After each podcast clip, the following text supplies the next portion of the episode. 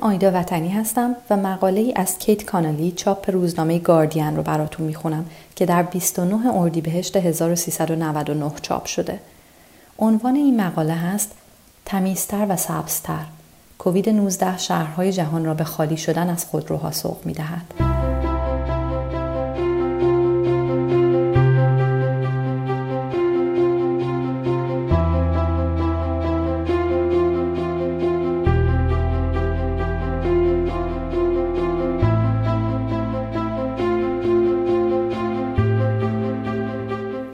شهردار آتن گفته است فضاهای عمومی را از اتومبیل ها رها می کند.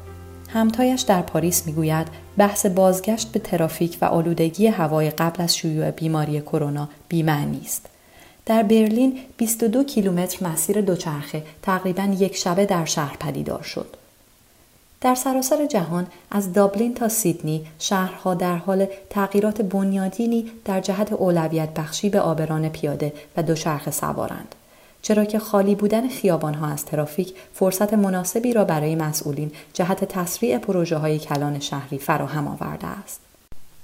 فعالان محیط زیست از ترس حامیان صنعت اتومبیل سازی به شدت در تلاشند تا دستاوردهای این دوره بلند مدت بوده و بعد از پایان همهگیری این بیماری نیز ادامه یابد. پایتخت یونان در حال شروع یکی از بلند پروازانه ترین پروژه های بازسازی شهری است که بعد از شیوع بیماری کرونا سرعت گرفته است. با کویانیس شهردار آتن در هفته های گذشته اعلام کرد قصد دارد 50 هزار متر مربع فضای عمومی شهری را به دوچرخه سواری و پیاده روی اختصاص دهد. در مرکز این طرح یک مسیر هفت کیلومتری پیاده روی طراحی شده که مراکز باستانی بخش قدیمی شهر را به هم وصل می کند پیاده روها تعریض می شوند، بولوارها به آبران پیاده اختصاص می یابند، میدانهای شهر بزرگتر می شوند و محوطه آکروپولیس به روی ماشین ها بسته می شود. با کویانیس که سال گذشته به عنوان جوانترین شهردار آتن در تاریخ معاصر انتخاب شد، اذعان می کند که شیوع این بیماری به سرعت گرفتن پروژه های شهری که ممکن بود قبلا سالها به طول بیانجامد به شدت کمک کرد.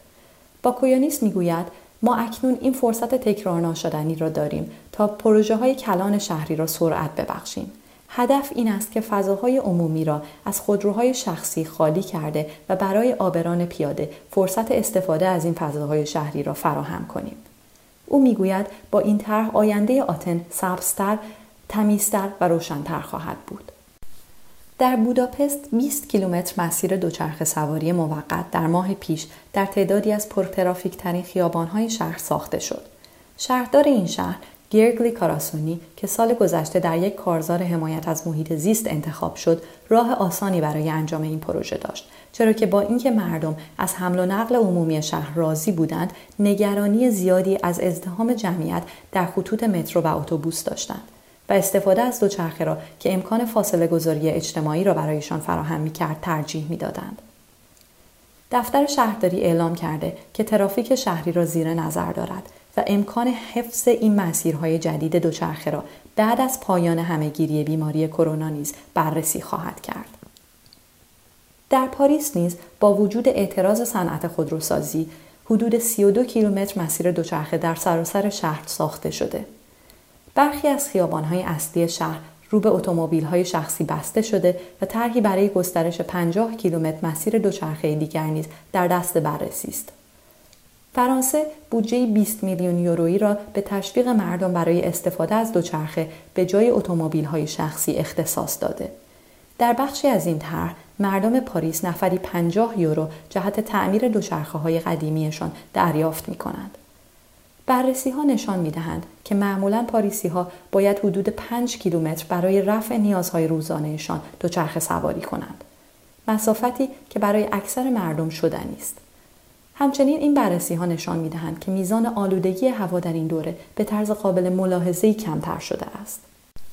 شهردار پاریس آن ایدالگو به عنوان یکی از برنامه های اصلی کارزار سیاسیش حتی قبل از انتخابش به عنوان شهردار توانسته بود مردم را متقاعد کند تا کمتر از اتومبیل های شخصی و بیشتر از دوچرخه برای رفت آمدهای روزانه استفاده کنند.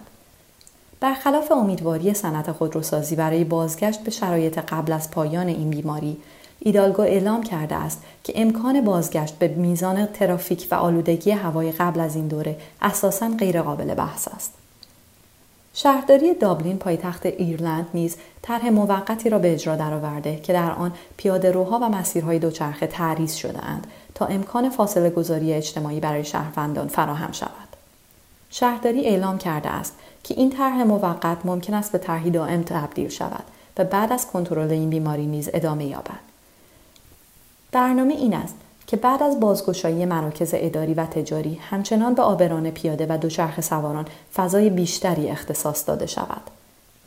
در طرح مشابهی در میلان ایتالیا که یکی از آلوده ترین شهرهای اروپا است، اختصاص 22 کیلومتر راه به مسیر دوچرخه و پیاده باعث شده تا 70 درصد از ترافیک و متعاقبا از آلودگی هوا کم شود.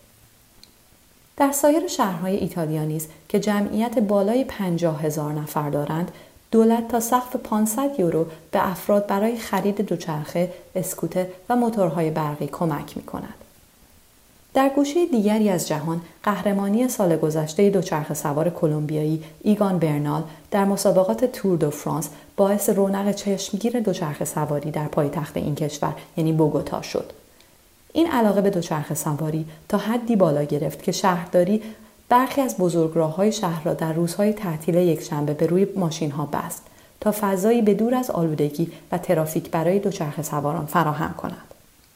شهردار بوگوتا خانم کلودیا لوپز که خود با دوچرخه در شهر تردد می کند به علت کاهش 35 درصدی استفاده از حمل و نقل عمومی در این دوران حدود 80 کیلومتر مسیر جدید به 500 کیلومتر مسیر دوچرخه‌ای که تاکنون در شهر اجرا کرده بود افزود تا مردم به استفاده از خودروهای شخصی روی نیاورند. با اعلام تعداد روزانه 7000 دوچرخه سوار در طبقه متوسط شهری در بوگوتا، وزیر حمل و نقل در توییتر اعلام کرد که هر روزه پایتخت نشینان بیشتری شروع به دوچرخه سواری کرده و این روند را ادامه می دهند. طرحهای مشابهی در سراسر جهان در حال اجراست از جمله آمریکا و متراکمترین شهرش یعنی نیویورک که با موفقیت چشمگیر طرحهای موقت پیاده کردن برخی از خیابانهای اصلی شهر حالا شهردار می‌گوید که شاید این برنامه های موقت به طرحهای دائمی تبدیل شوند.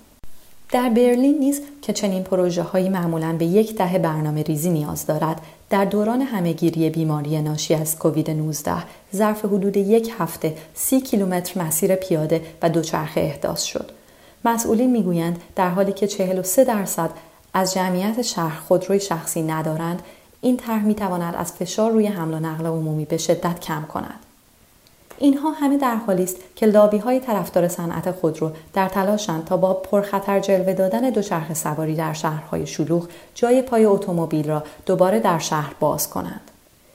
حتی در شهرهایی که اقدامات قابل ملاحظه‌ای برای تشویق مردم به پیاده روی و دوچرخه سواری شکل نگرفته، مردم خود دست به کار شده اند. در پایتخت اردن امان بعد از ممنوعیت عبور و مرور شش هفته‌ای خودرو در این شهر مردم از فرصت پیاده روی به دور از خطرات ناشی از فرهنگ ضعیف رانندگی در این شهر استقبال چشمگیری کرده اند.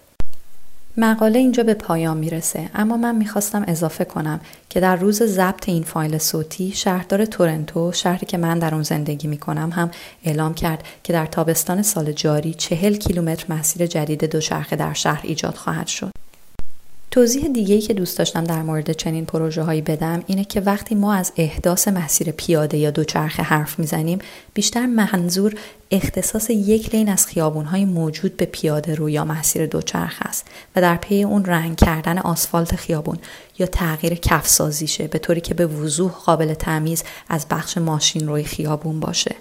نه یک راهسازی جدید از نو. خیابون های تر درسته در ابتدا ممکنه باعث ایجاد ترافیک بشن. اما به مرور زمان درست به همین علت آدم ها رو به استفاده از دوچرخه یا حمل و نقل عمومی تشویق می‌کنن. مرسی که به من گوش دادید.